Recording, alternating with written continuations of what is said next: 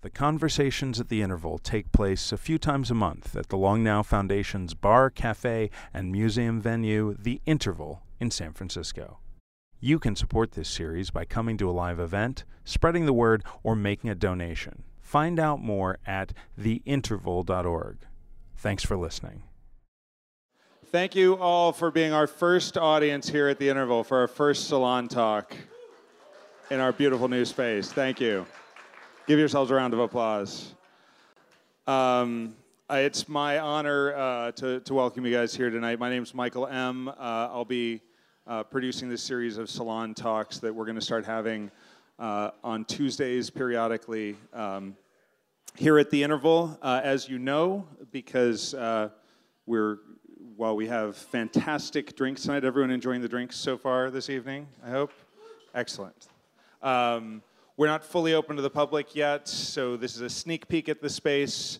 A few last details are still coming together, uh, and uh, we're excited that we can start with uh, an amazing event like this. Uh, this is the first talk that Adam's giving for Proof. This is its true book launch here, so uh, we're, we're thrilled that he's doing that for us tonight. Um, so I wanted to put a couple things in perspective about Long Now and this space. Um, first of all, can I ask uh, who here? Well, first of all, how many of you are members of, of Long Now? It's fantastic. We've got a great uh, run of members here. How many of you came to an event, came to a talk uh, here at this space in its old incarnation, or, or came to a seminar reception after one of the seminars we had here? So um, what we started to see over years was that something really special was happening in this space. And for those who weren't here, um, Long Now moved in in 2006 into what had been, uh, was kind of a museum space. It was not a very well appointed museum space. And Long Now had never had a public space before. The seminar series had already begun, but there was no uh, actual um, uh, you know, uh, ongoing public space. And so it was kind of an accident. The, the office, if you don't know, for long now is upstairs, so that's where everyone works. And so some displays got put up, and some books got put on the shelf, and the doors were opened periodically for people to come in. And that was good. Lots of uh, people, because lots of people come to Fort Mason for all kinds of reasons, came in and were introduced to Long Now. Uh, and over time, the exhibits got a little bit better and a little more interesting, but we also started to do more events here. Some of them were receptions, just welcoming our members and other guests back after, uh, after a seminar that we had here at Fort Mason. Um, we had a few talks. Uh, folks like Kevin Kelly and Daniel Suarez did small talks, even smaller uh, audiences than this.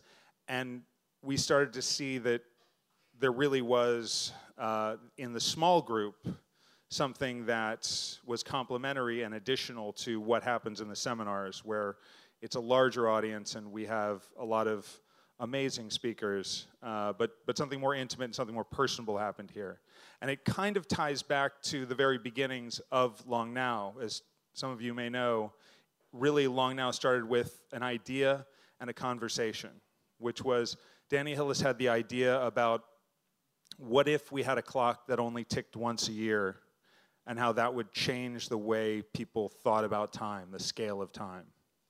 Um, and he had this idea as a metaphor for long term thinking. So he started a conversation. He sent out an email to some of his closest friends Brian Eno, Stewart Brand, Kevin Kelly, Esther Dyson, uh, and, and others who would go on to become the board of Long Now.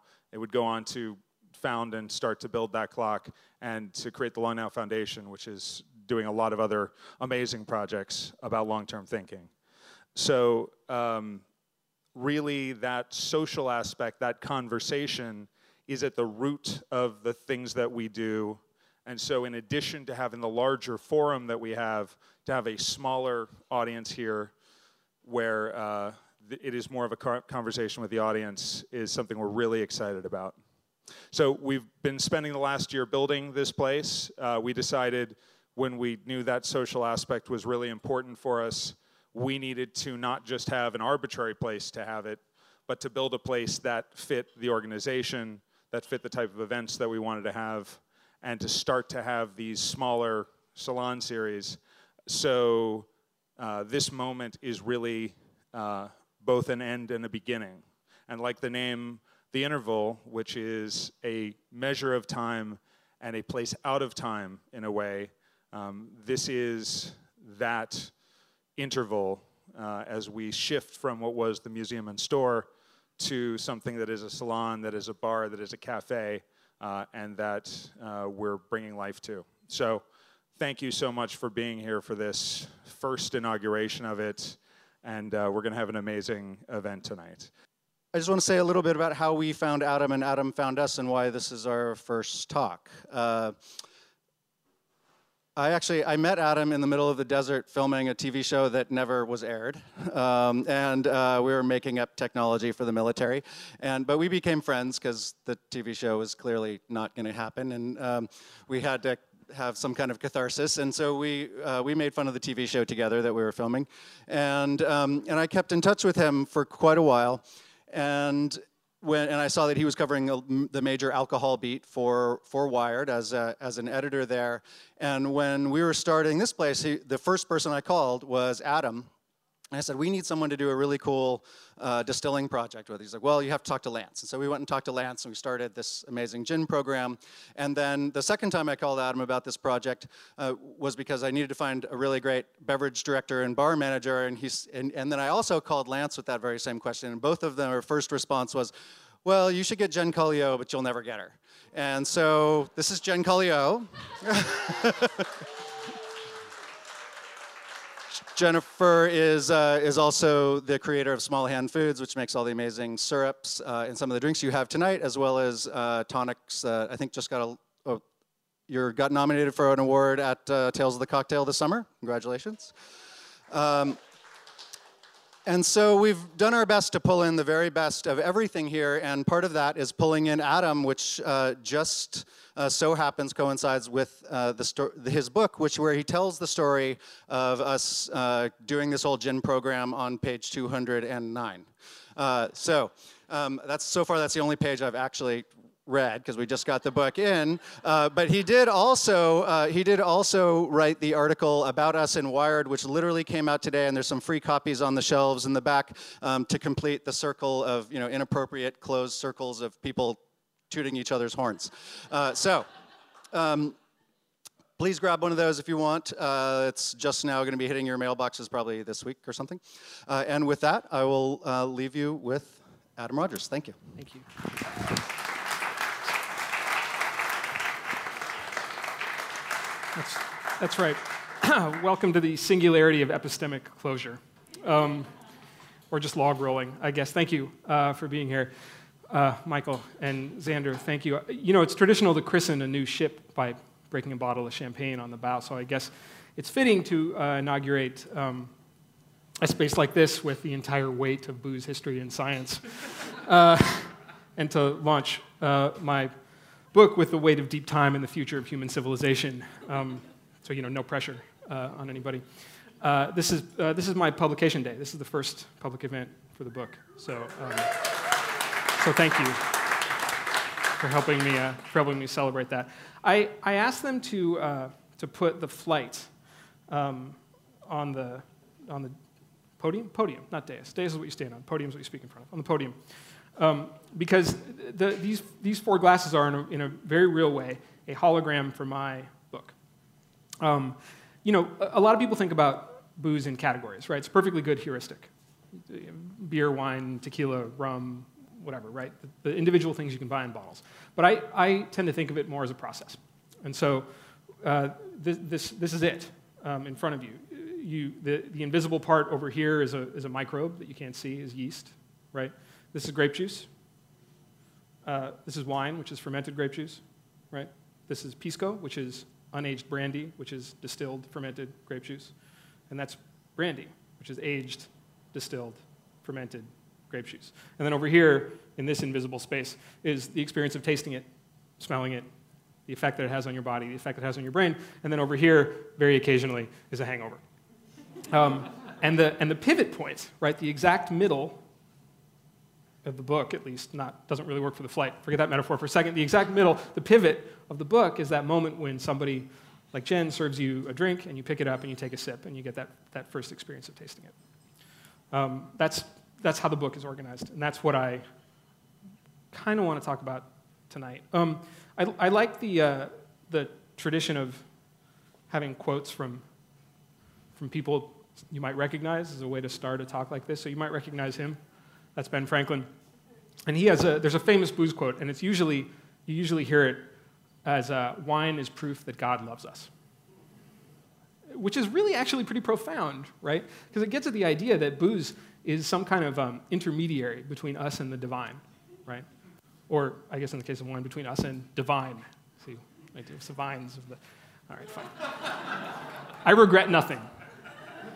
Uh, but actually, it's a misquote. What Franklin actually said was that rain falling on grapes, which then made wine, was a constant proof that God loves us and wants to be happy, wants us to be happy.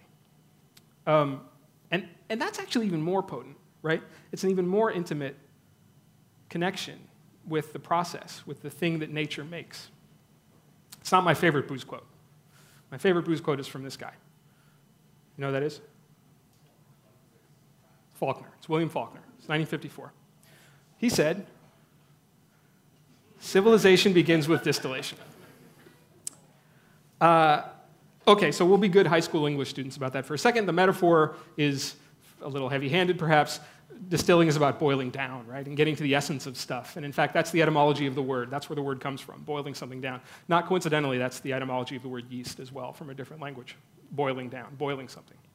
But I, but I want us tonight, I, I want to encourage you to be more literal about that. Um, the human relationship with booze is the story of how Homo sapiens becomes people. It's the story of how we settled down. It's the story of how we became civilized. It's the story of how we learned to use things in our environment and then learned to make something new in that environment. So, can I prove that? Well, uh, I'm going to tell a few stories in that vein to try to do that tonight. Um, the, the, the, first one is uh, about yeast and why they make alcohol. We're going to talk about how people started using that process themselves, then how we invented something entirely new that used that process, um, and then a, a, a, story about how that all coalesced into the shining future where we all live now. Or, or actually, more, more, like how it didn't exactly coalesce. We'll get to that in a bit. Um, and then the bonus story is one that Xander alluded to, which is about us tonight and about this place.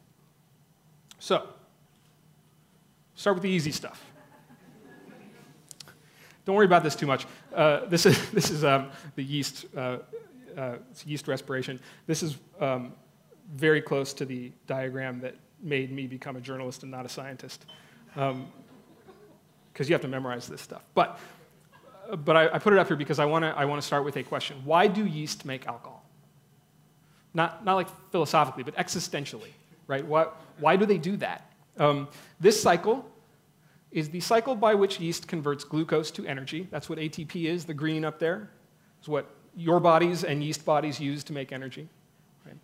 But, but what we're interested in is actually those two arrows in the, in the black box. The, the black arrow going this way that says ADH1 and the blue arrow going this way says ADH2.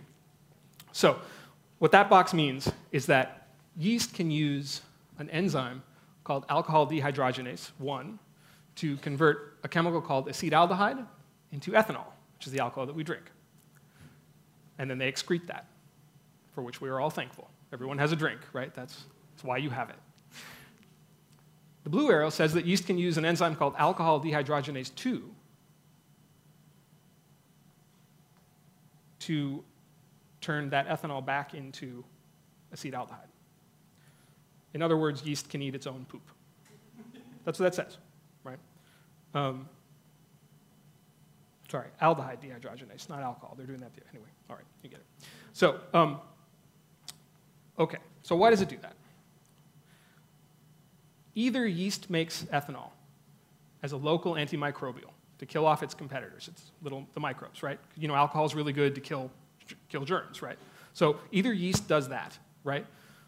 Because most things can't handle as high levels of ethanol in its environment as yeast can, or yeast is making ethanol as an external food source. It's storing its own food one or the other. So which is it? This is a scientist named Steven Benner. Um, he, he, does synthetic biology mostly, but he invented a field, he and his team invented a field called paleogenetics. But here's what he did. It works a little bit like the way linguists trace the origin of words by looking at the antecedents in other languages, right? You try to trace the word back up and up and up and see where the words come from. So what his team did is they got all the examples that they could of ADH1 and ADH2 from Saccharomyces cerevisiae, which is the brewer's yeast, baker's yeast, the yeast that's used to make the stuff that you're drinking, and some related species. They used them to build 12 possible versions of like a primordial ADH, like what ADH would have looked like way back deep, 150 million years ago in evolutionary time. And then they used that, those enzymes to run the same equations. They ran the kinetics again to see which enzyme it was more like. So they had this ADHA, they called it. Was it more like ADH1? Was it more like ADH2? That is, did it make ethanol, or did it, did it want to make ethanol, or did it want to make acetaldehyde? Right. Well, it turned out that it wanted to make ethanol, not eat it. Right? It wanted that equation to run toward ethanol. Okay, so problem solved, right? The yeast are doing chemical warfare, essentially. They're making ethanol so they can kill their competitors. So I said that to Steven Benner. I said, well, there you go. You got it solved. He said, no, that's, that's a just so story. You can't do that. Because actually, see, yeast eat sugar. I'll talk a little bit more about that in a second. But yeast eat simple sugar. But 150 million years ago, grasses hadn't evolved yet, right? And sugar cane's a grass. There weren't flowering, fruiting plants yet 150 million years ago. So where were the yeast getting the sugar? They probably lived exposed to air on tree sap exudates, the little bubbly bits of sap coming off of plants 150 million years ago, right? But then, uh, uh, and they were perfectly happy, right? And they were making ethanol as a waste product because ethanol is really volatile. That's going to be important later too. It evaporates. It really wants to evaporate much more than water does. So that's a good trait to have in a waste product, right? It goes away on its own. It's perfect sewage system. But then about 50 million years later, in the Cretaceous period, fruity plants take over from pine trees, right? And yeast all of a sudden find themselves pre-adapted to live inside the fruit because they can tolerate higher levels of ethanol. Right? Those angiosperms, those fruity plants, meant genocide for any species that couldn't handle it. Or they meant that only some of the species that could handle it would go on, right? So that the dinosaurs who knew how to eat fruiting plants were what became birds. Everyone else was a planet wide extinction event, the evolution of the angiosperms. But yeast, because they were already adapted to high levels of ethanol, could live inside the fruit, handle it just fine. It seems like they're pre adapted, but that's just the just so story. What they are is lucky enough to do what needs to be done in a changing world. Okay, so sometime after that, we come around, moving forward a few million years. This is a shard from a pot about 10,000 years old. Uh, it was found by archaeologists at a Chinese site called Jiahu, uh, which is a really interesting archaeological site. It's has some of the oldest evidence of rice being eaten as food. It has some of the oldest musical instruments. It has some of the oldest written language. It's a, it's a really rich site. This pot, when they found it, had some weird residue inside it, which eventually made its way to an analytical chemist named Patrick McGovern. He's at Penn. McGovern ran a whole bunch of tests Feigl spot tests, gas chromatography, mass spectroscopy, UV beams, shot lasers at it, did everything he could in his lab, and eventually found the ingredients of that residue. So he, he found three things. He found essentially oils from beeswax, which only comes from one place. You get that from honey. He found evidence that rice had been pulverized in the pot. And he found tartrates, tartaric acid. Um, so for anywhere else at any other time, that would probably have meant grapes, um, which are really high in that stuff.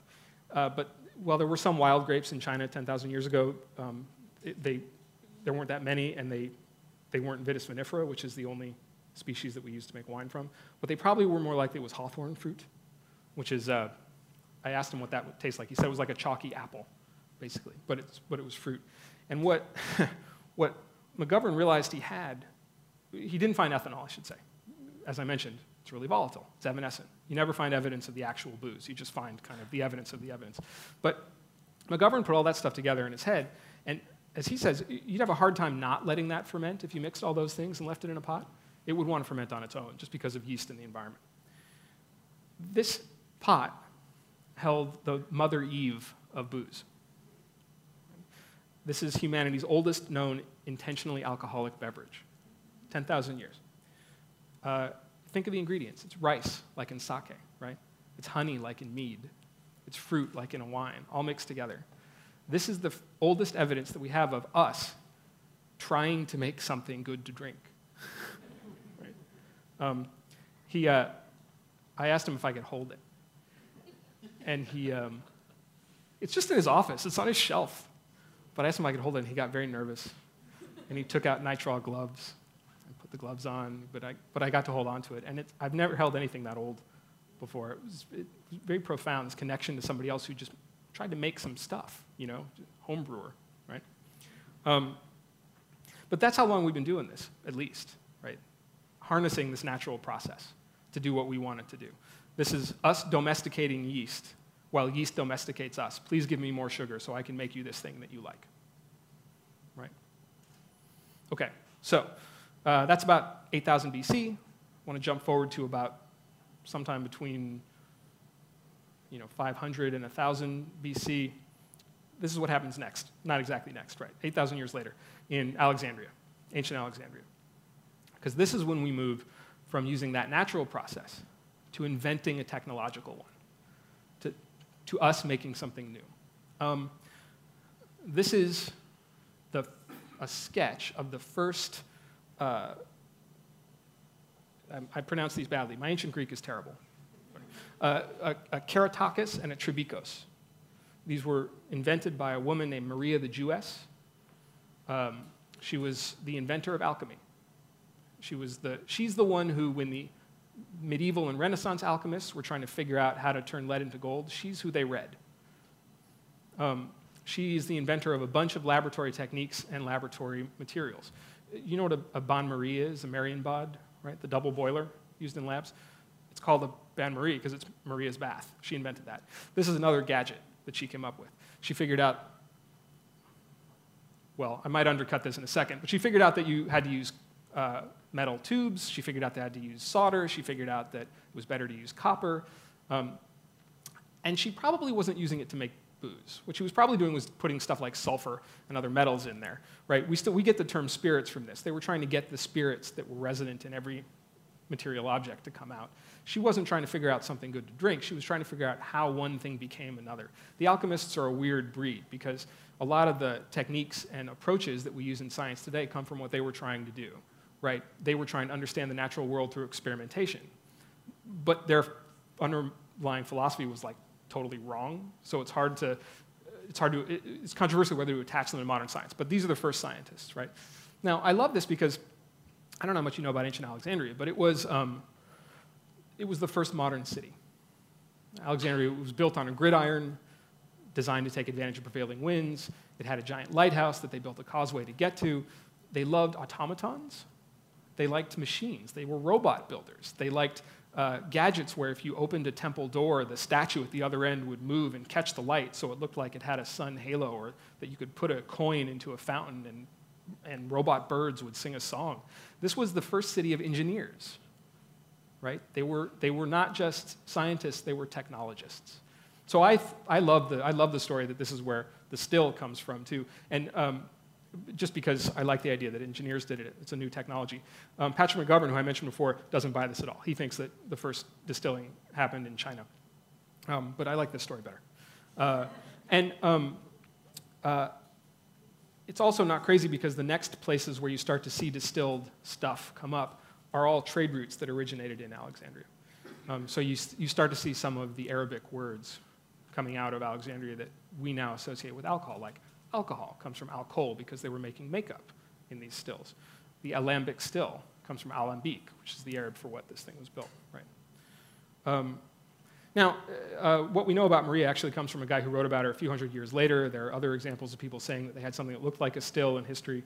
Um, like I said, I just I like Alexandria, and I what we don't know is whether they actually made booze in this thing. Most historians will probably say no, but I tend to think that her lab was a lot like any graduate lab. So there's booze in the graduate. I mean, come on, they're gonna. You're sitting there late at night, you're like, we can put the beer in it, see what happens. I don't, you know, try it. Um, okay. So uh, that sort of brings us to the modern era, kind of. So I, I, I have another story from there that, that tries to stitch these together, at least in a broad sense. I, I will ask a question to start, though. What do you think the most important molecule on Earth is? You have to have a favorite molecule. Come on. You, you, I know. This, say it again? Water. Everyone always says water. I, uh, I don't think it's water. I think that giving water the award for best molecule is like giving paper the award for best book. I think water is, you'll excuse the use of this phrase, the medium, not the message.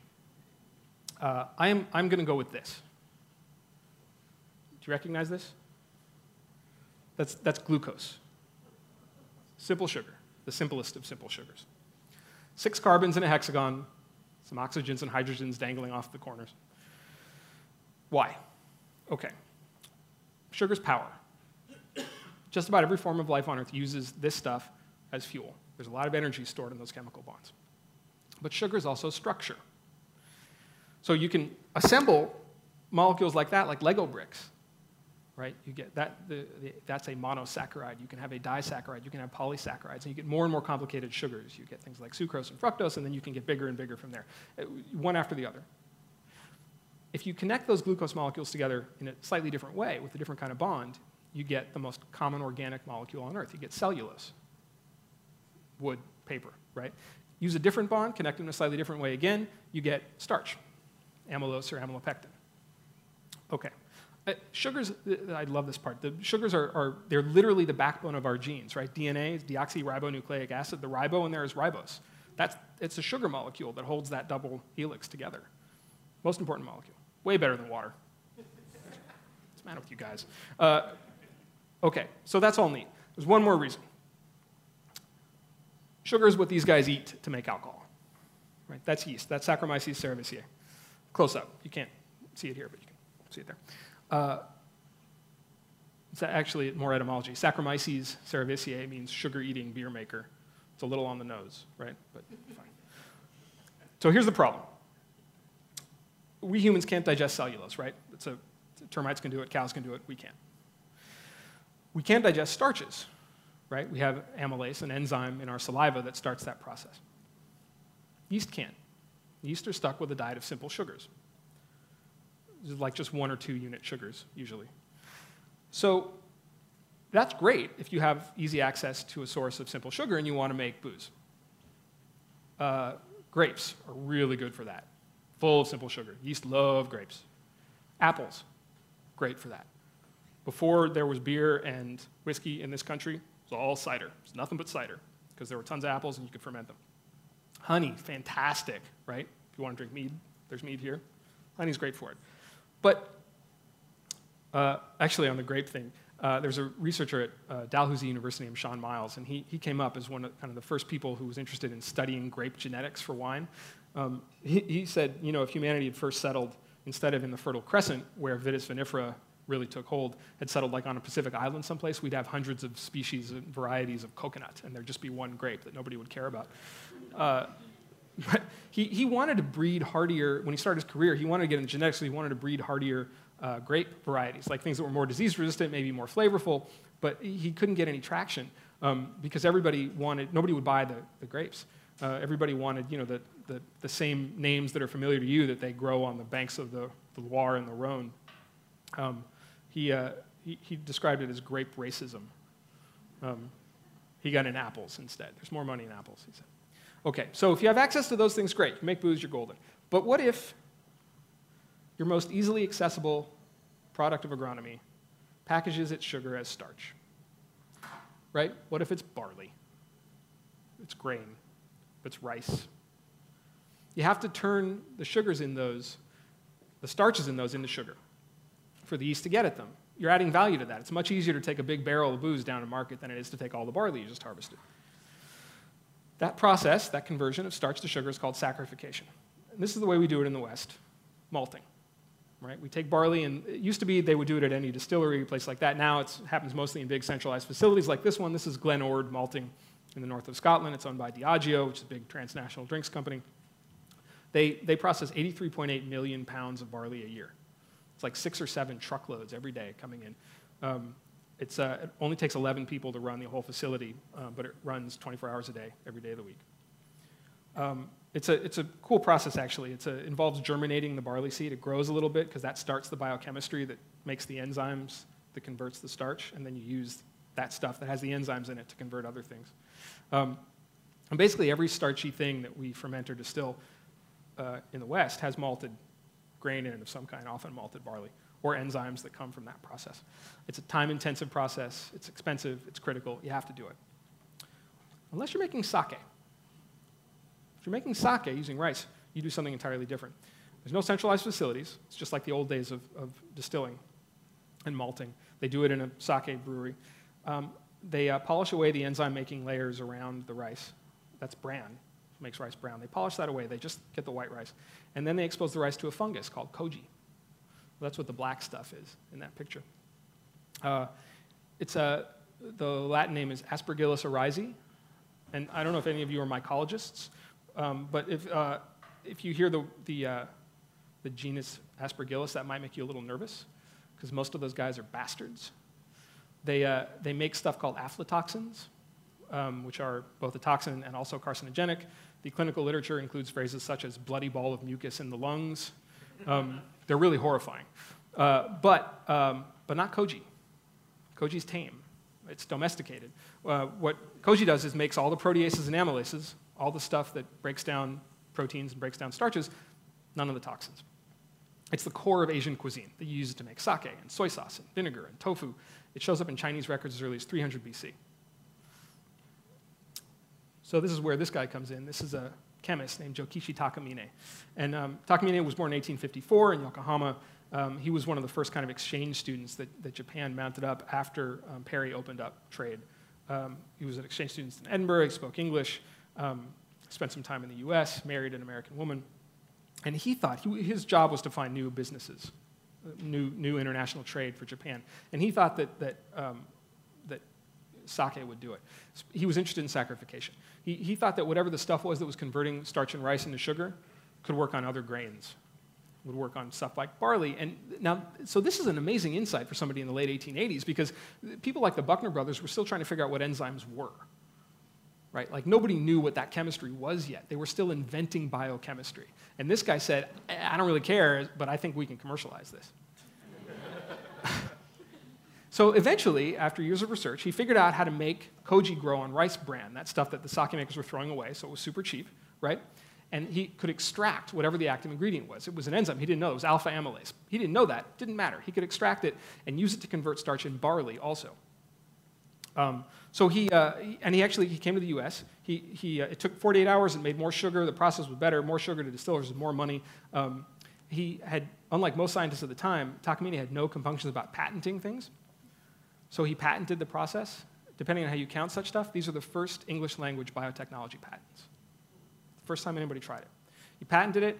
The Whiskey Trust in 1891, which were the people who ran basically all of distilling in this country until Prohibition happened, hired him, moved him to Peoria, Illinois, and had him build a facility to industrialize the process. That's where they were based. That's why, that's why Peoria. They were in Illinois. Um, and uh, uh, and they asked him to move from Japan. Joan Bennett, who's a mycologist and, a, and, and, and, his biographer in English, basically, she's done most of this. She did this research. Um, she says that uh, Takamine's mom and his wife didn't get along in Japan, so he was more than willing to move. They're like, yeah, we're out of here. She was like, let's go. We're back to the States. Let's do it. I know it's Peoria, but we're, she grew up in, in New Orleans, so Peoria was probably a little bit of a, anyway, you get the idea. Um, but, so eventually he builds this full-scale plant.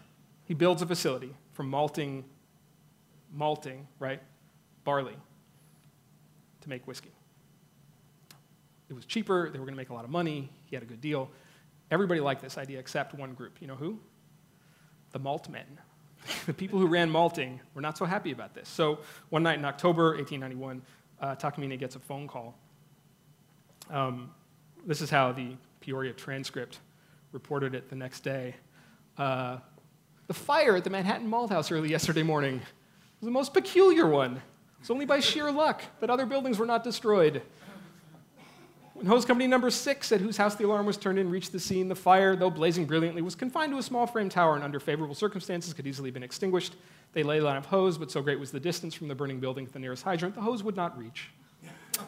and the crew had to stand about until the arrival of hose number four, who completed their line.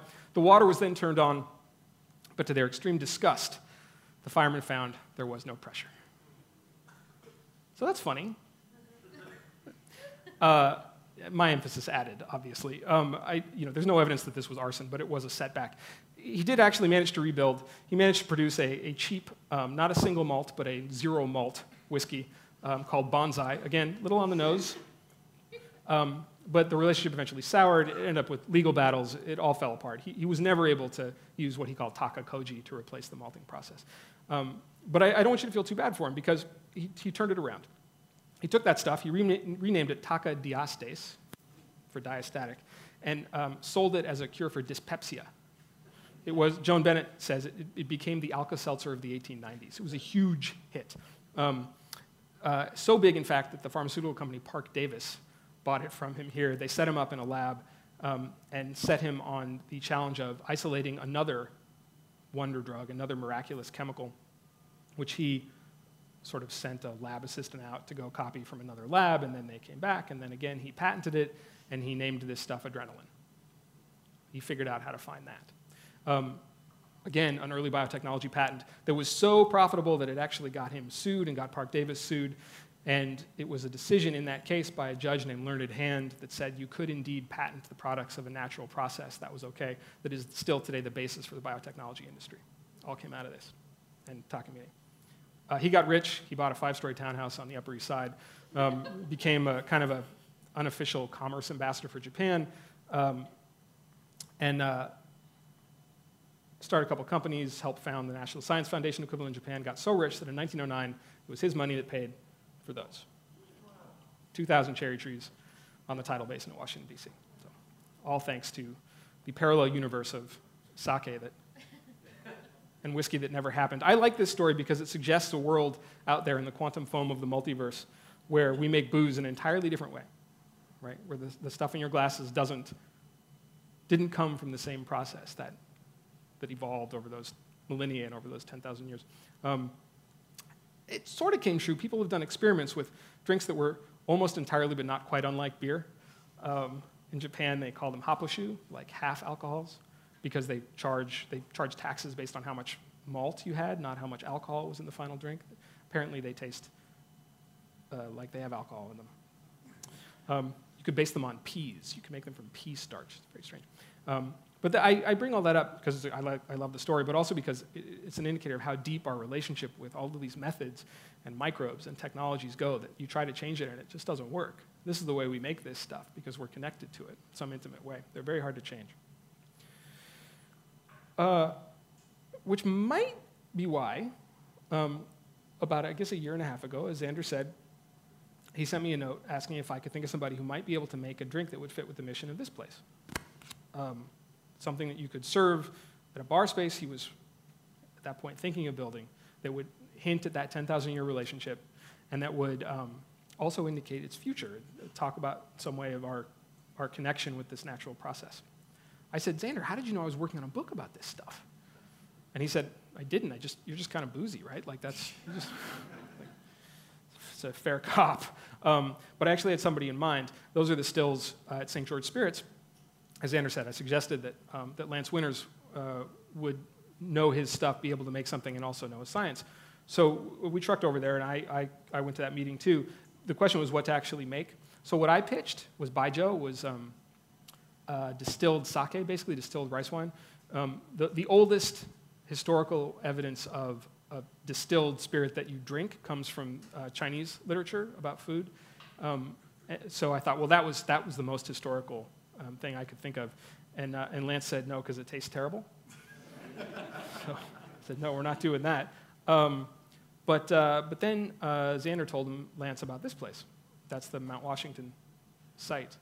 Um, where the clock, at one point where the clock was going to be sited. And, and, and Xander said, you know, it had two important features. It, there was juniper there, grew juniper berries, and there was bristlecone pine, which can grow to be thousands of years old.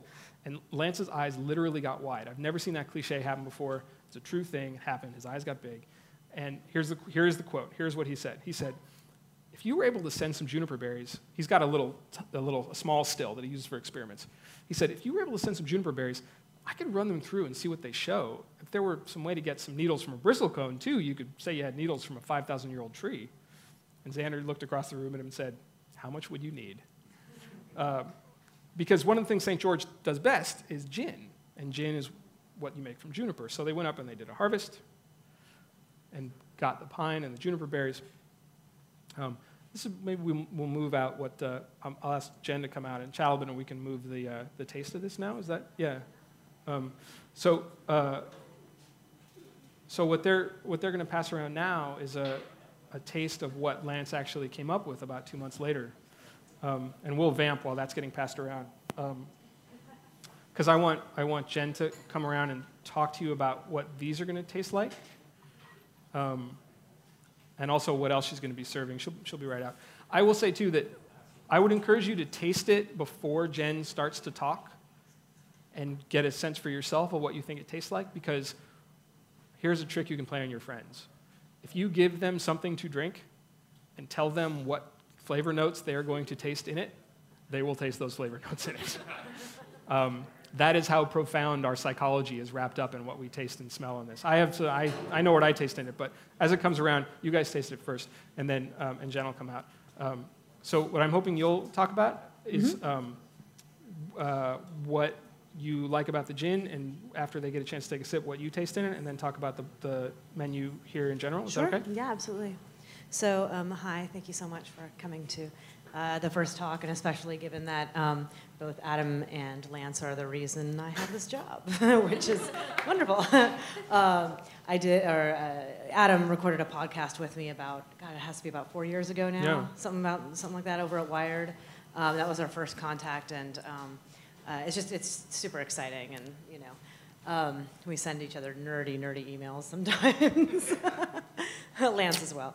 Um, so uh, yeah, the the the foraging trip that the Long Now staff did was before I was hired, but I've seen the pictures and um, talked to Lance about it. And um, if you've never actually gone over to the St. George Distillery, it's fantastic. It's just a wonderful tour. They do. They have a tasting there. It is an absolutely gorgeous distillery, and Lance will distill anything. I mean, he I, I, I, mean, really, he will distill anything. He threw a bunch of crabs in a still once. Like he just, I mean, he'll, he has uh, seaweed distillate. He has um, foie gras. Some, there's foie gras. He, there, he, has a foie gras distillate. Um, uh, there's some. There's, a little of alchemist in Lance. Yeah, too. there's a porcini mushroom distillate that's out of this world. Um, there's some other things that I don't know if I can say. but I'm gonna stop you right there. Nope, can't do that.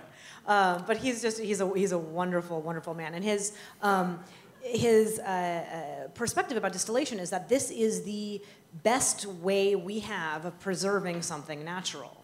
So you can take. Um, you know, a, a, a pear, say, and you can eat it fresh but that's only going to last fresh. If you pick it off the tree, it's not going to last for very long. You could make it into a jam or a butter or something like that, or a syrup, and um, it will last for quite some time, especially if you, you know, fill it and preserve it and, and, and that kind of thing. But that, but distillation, assuming you can prevent um, oxygen from getting in, will last indefinitely. And if you do, if you distill correctly, the smell and the flavor of this of this distillate will be exactly what it smells like when you smell it fresh. And it captures a very narrow slice of what the pear is, but uh, the, but in terms of how we experience it, this, um, this very true, um, authentic sense of it. And that, that is the skill of the distiller. So um, the Long Now staff went, pick, picked these juniper berries. They said, uh, for my discussions with Lance, um, I don't know if you guys have seen juniper around here. It grows around here a lot. And even if you pick it off the tree, they're still kind of hard and small, and they're like, it's like gravel, you know? Um, they, they said that they tasted that, that, they felt and tasted like blueberries. They were so moist and so plump and this incredible um, uh, flavor and so uh, not not as as kind of um, volatile and aggressive as I thought of juniper berries. And they would eat them straight. So Lance said, "Sweet, I want to distill it," you know, immediately. Um, and he wanted to really capture the essence of what that. Um, of what those juniper berries were. Now, we all know that gin is made from is like distillate from juniper berries.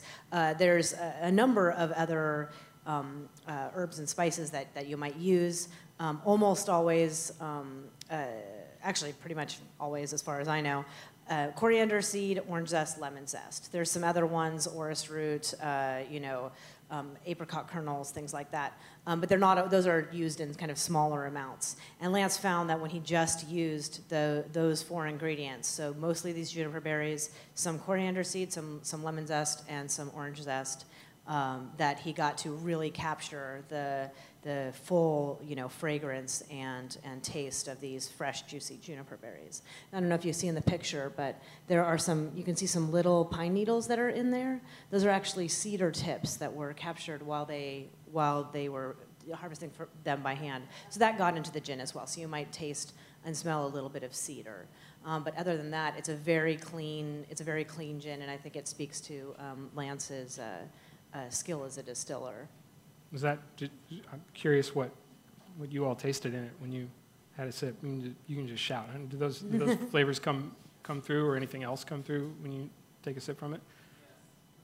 Or, or, did, or have we retroactively influenced you to only taste? what, what, you are tasting. That's right. I taste a lot of the orange peel when I taste it. I think it's a really, like, sort of right, light, citrusy. Um, I think it's great. Jen insists that it makes a great martini, so we'll, we'll see about that. Do you want to talk a little bit about the rest of the menu? What else you're going to sure, be serving? Uh, the, for, for tonight or for the interval in, in general? For interval in general, I think okay, think yeah, absolutely. Um, one of the things that really excited me about the prospect of of doing this was the, um, the idea of time and um, this longevity. Um, I've always been attracted to, to legacy and lineage when it comes to cocktails. I find it's a really easy way of engaging an audience. You get people to try drinks that they wouldn't ordinarily have tried if they have a compelling story and um, the way that the bartending community across the country and even across the world kind of feeds off each other and makes each other's drinks. And you know, when I go into um, Eric Elistad's bar, the Coachman, you know, he'll he, he might make me a drink that he had in New York, and uh, you know, I I may be Facebook friends with this bartender in New York, but I don't know him personally, and there's this transfer of information. But a lot of it uh, comes from this um, legacy of before Prohibition and through Prohibition. So the opportunity to do a menu that wasn't just here's our 15 cocktails, but to really expand on these ideas of both um, both time and history and story. Uh, was just really exciting to me. So the cocktail menu is um, is several pages long. Each page is um, is one um, either a theme or a uh, or, or an evolution of a drink. So I have a section on martinis, which goes back to the original martini, which was from 250 years ago and was a mixture of Genever, um, white wine, and cinnamon.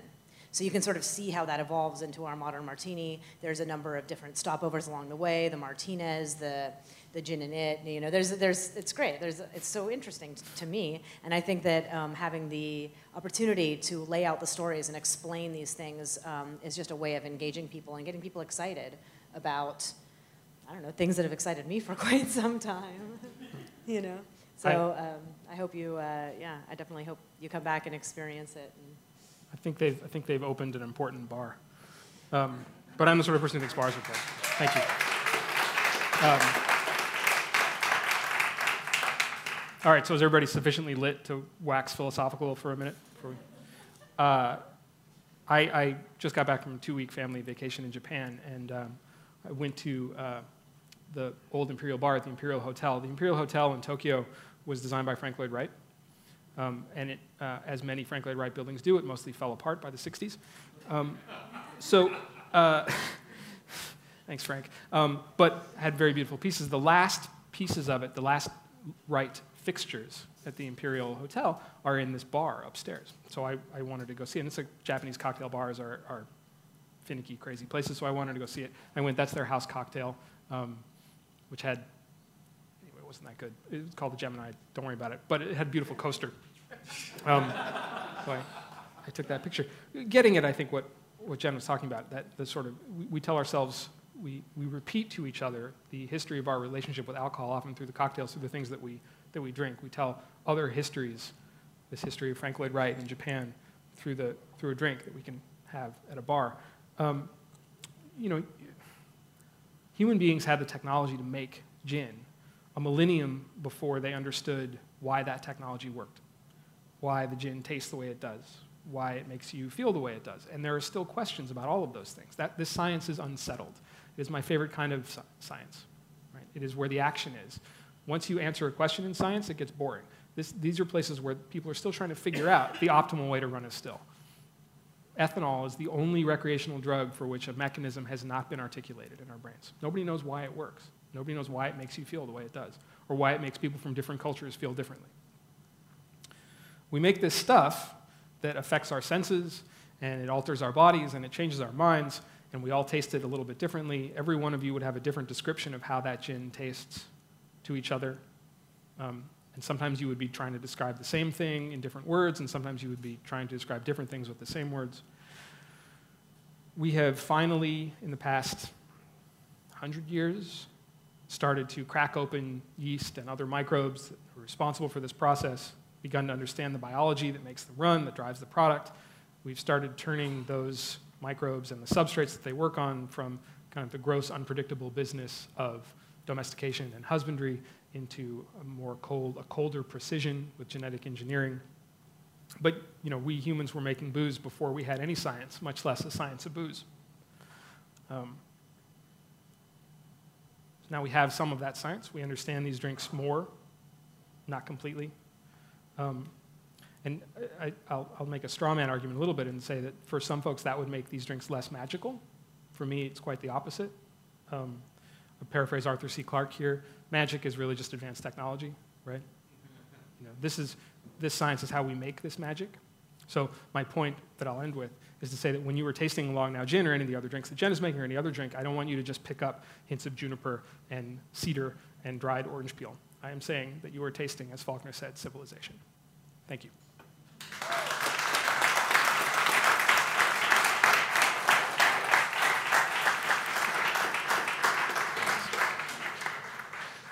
Thank you, Adam. Um, that was wonderful. Um, so, uh, and we're going to have some questions for you guys to think about your questions. I'm going to sneak the first one in yeah. since I've got the microphone. um, so, we were talking a little bit about alcohol books earlier mm-hmm. and uh, ones that are treasured ones on our shelf. Um, and you told some stories from the book and, and kind of framed it for us, but I'm curious what do you see the, the use of your book? Do you see it's going to be, I do you think it's, I mean, it's, it's full of great stories. Do you see it as something that people are going to thumb through for references? Are there, are there, are there facts in there? What, what, do, you, what do you see sort of the, the, the life of your book for, uh, uh, for, for somebody who's a cocktail nerd or, or? I, I've been saying for a while now that I, in the process of reporting and writing this book have become the world's most annoying person with whom to have a drink with. I'm terrible now. I just, you can't, don't. Don't. Anybody complaining tonight? Oh. I don't think so. So far, pretty good. But so what I, I, I feel a little bit like this is going to sound like I'm denigrating. It's quite the opposite. Like it's a, it's a, it is a thing to talk about while you're having a drink. Um, you know, I, I, uh, I had this email with a there's a bartender in Portland named Jeff Morgenthaler, and he, he blogs a bit. He's, he's, he's, a, he's a great bartender and came up with a lot of interesting innovations at his bar. He works a place called Clyde Common. He has a book coming out this summer, October, now, like June. Tom- oh, tomorrow. Jeff's book's coming out tomorrow. We, we've been, Mark works at Wired too. We've been looking at it Wired, and, and I know Jeff a little bit through this, through the process of, of reporting the book. I went to go meet him. Uh, you got to go. I want to go kiss Morgenthaler's ring, and um, and uh, and we were talking ab- about the book, and and we were talking about some other booze books that have been influential on us, and uh, so that you know, uh, Six Drinks That Built Civilization was one of them, and uh, there, there, were some others. Wayne Curtis's book, and uh, and I. Uh, I said, man, if I ever get to go to a bar and look up at that top shelf where sometimes they have books and see my book next to yours, I'm going to feel like I won the Nobel Prize. Like that would be, that would be lovely to me. Um, I, I, I also hope that it's a way that this is a way to bring science home to people. Like I, I, I do have a bit of a highfalutin educational mission, and I, I, want people to see the wonders of science everywhere. So this is a way for, for me to sort of sneak that into a drink. You know, sort of the, a, a, spoonful of ethanol making the medicine go down. Um, because I want them to see that in a bar. You know, when you go to a bar and you taste this stuff, I want you to be able to look at this and go like, oh man, that, that's 200 million years of evolution and 10,000 years of nature and 2,000 years of technology, all coming down to me being able to pick this up and take a sip, which I love. It's a long answer. Right. Who's got a question out there on the front row? You're on a desert island. You get to have one cask of booze of your choice. My desert island booze. I do have it, but before I answer, um, I promise not to laugh. No, no, it's not. It's, it's not laughable. It's just expensive. But, um, but it's but but but another thing that did happen to me is that I I now not only do I not have a usual, I have the opposite of a usual. I am now the sort of person who, as I said, perhaps quite annoyingly, walks up to a bar, stares at the back bar for an inordinate amount of time. Not when the bartender's busy. I swear. I don't. I'm not. I'm not. I don't do that. And and and eventually sees a category of things that somebody has clearly edited very carefully, and I say, give me the weirdest one of those. I want to taste the weirdest thing you have back there. So that is now the person I am. Like I said, super annoying. But Desert Island Cask, there's a particular single malt whiskey called Springbank. Um, they, they still bottle an 18 year old, so a bottle of Springbank 18. We had it at our wedding. Um, it's still my favorite thing in the world to drink. Other questions out there? Might not be so there. good on a hot desert island, actually. As I think about Yeah, I might, I might do a bourbon. If I, do I have ice? Do I have ice? See what happens? Annoying. I said. You, you can cover it with some coconut. Coconuts. Maybe I want a rum agricole. This is complicated. So in the genesis of cocktails, but you know, like Yeah, I mean, you, you see a lot of, um, a lot of I- iconic and historical significance of alcohol showing up in, in cultures again and again. Like, right, one of the things that Osiris does in Egyptian mythology is give barley, right? And, the, and one of the things that archaeologists and anthropologists love to argue about is the, the, the controversy is bread versus beer, right? Is wh- why do we start growing barley? Was, was it to make beer? Was it to make bread, right? Um, and, and a lot of, there's, so there's a lot of, um, the iconography of the gods involves a lot of barley and maybe booze making um, in a lot of different cultures. And, and in fact, um, you know, the, the, the, cross-cultural stuff it doesn't quite get to what you're saying, but um, becomes more and more important as you want to try to study alcohol's effects. There's a book, one of my favorite books that I came across in reporting was a, a, a book wonderfully titled Drunken Comportment. And, uh, and, and drunken comportment is a, is a cross-cultural anthropological study of how different cultures deal with alcohol. And, and it, the, the, the thesis of it, it walks right up to the line of saying that alcohol doesn't have any intrinsic effects, that it's all about expectancies, what you think it's going to do. In some cultures, alcohol makes you more violent. In some cultures, if you're drinking it with men in the afternoon, you become sleepy. But if you're drinking it with women in an evening thing, you become more active. And, so, and, it very, and, he, and, and the book finds example, counter examples for everything. Um, uh, it's probably not true to a certain extent because it's all kind of 50s and 60s anthropology, so they weren't always with all the men or all the women. It has some issues, but it was an interesting first, first pass at trying to understand how different cultures respond to this same stuff. And the fact is that all of us respond to it differently. It, it, it plays a central ritualized role in almost every culture, um, but what that role is varies uh, widely. On the front row again. Um, I was, when you were speaking about distillation and that, when you spoke about that, and then later when we were thinking about our own sense of smell, I was wondering along your research journey if you came across makers that switched from tasting to scent and perfume and how that might intersect with this, this work. The, the question was about, was about um, makers, especially distillers, uh, moving along, a, a, I guess, almost a continuum from, from taste specifically to smell. And it, it's, uh, it's a fascinating question. Almost every master blender or master distiller, they work almost entirely on smell. Um, and, and, and that makes sense, right? Because, of course, if you're just using taste, you're really just getting five, four, five, four, five, six, maybe um, flavors, right? You just get that bittersweet, salty, uh, sour, maybe umami, semi-controversial, um, and uh, there may be there may be others that the mouth does fatty flavor perhaps, but um, but but everything else, everything else is all your nasal epithelium, is all your is all neurons dangling down straight from the brain through a bony plate, kind of right behind here, sticking straight down onto molecules coming off of whatever it is you're smelling. It's the most direct sense. Everything else is intermediated. But, but, but smell, man, smell is like you, it's parts of your brain touching the world. It's really wild. Um, it's why when you're concussed, often you lose your sense of smell because the bony plate moves and it shears off those neurons like Play-Doh spaghetti. It just, and you, that's it. You're just, now all you got is salty and bitter. Good luck with those. Um, uh, but Lance, actually, at St. George, once told me that he learned more about, he learned more about distilling from uh, perfume books than he learned from any distilling book. He's very, his, his sensorially, he's all about smell. And in fact, if you, if, if you spend as much time with St. George spirits as I have, um, you begin to, you begin to, you can smell something and go like, oh yeah, well that's, Lance made that. So yes. So very long yet, yes. All right, uh, Adam, thank you so much. A round of applause for Adam. Thanks for listening to The Conversations at the Interval. To find out more about our series and Long Now, go to theinterval.org or longnow.org. Thanks again.